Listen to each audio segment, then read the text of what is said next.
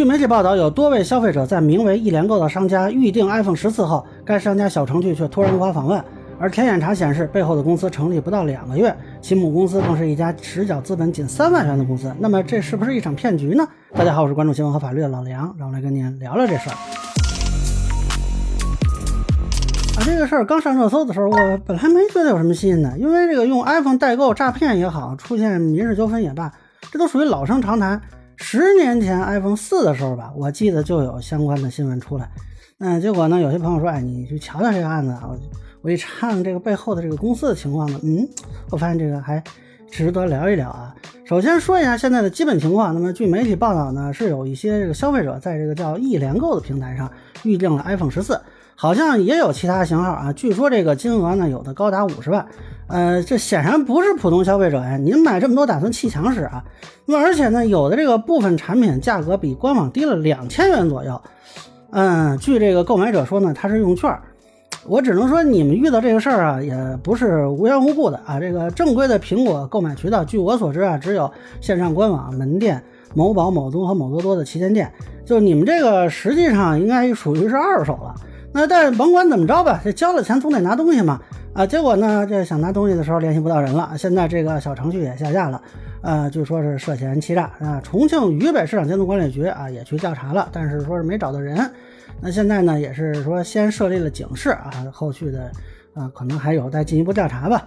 那据说这个平台呢，还发了一个通报，说自己跑路了啊。我看有的网友还在调侃，啊，说这个平台啊还很还真诚嘛啊。但是我看了一下啊，这个没有确定信息，说这个东西到底是哪儿发的，也有可能是网友恶搞啊。但这个呢不重要啊，关键是我查了一下这个实际叫易联购的公司啊，先说明一下，有好几个公司叫易联购。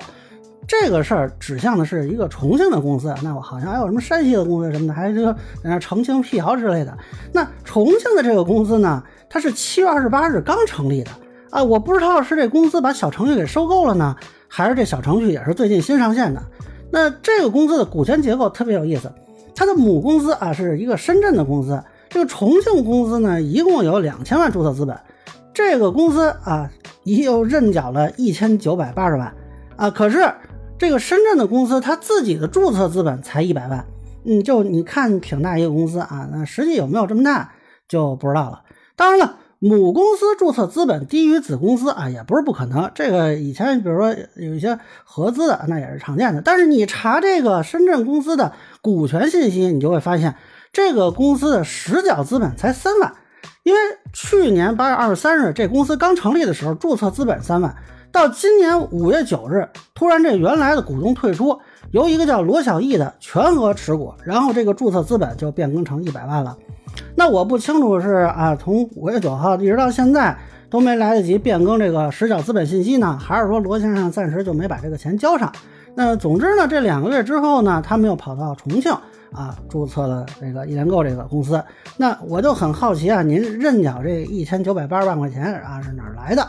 还是说啊，您这个也没有实际缴纳？那么现在现实的结果就是啊，一个实缴资本显示为三万的公司啊，去注册了一个注册资本为两千万的公司，然后拿着这个 两千万的公司呢，到网上啊经营网店，现在下架了，而且大家都联系不到人。那我个人认为呢，如果是经营中遇到问题没法交货，这可能还是个民事纠纷啊，最多也就是个欺诈嘛。但是如果一开始注册公司的时候就是虚构信息，嗯，这个就有可能涉嫌。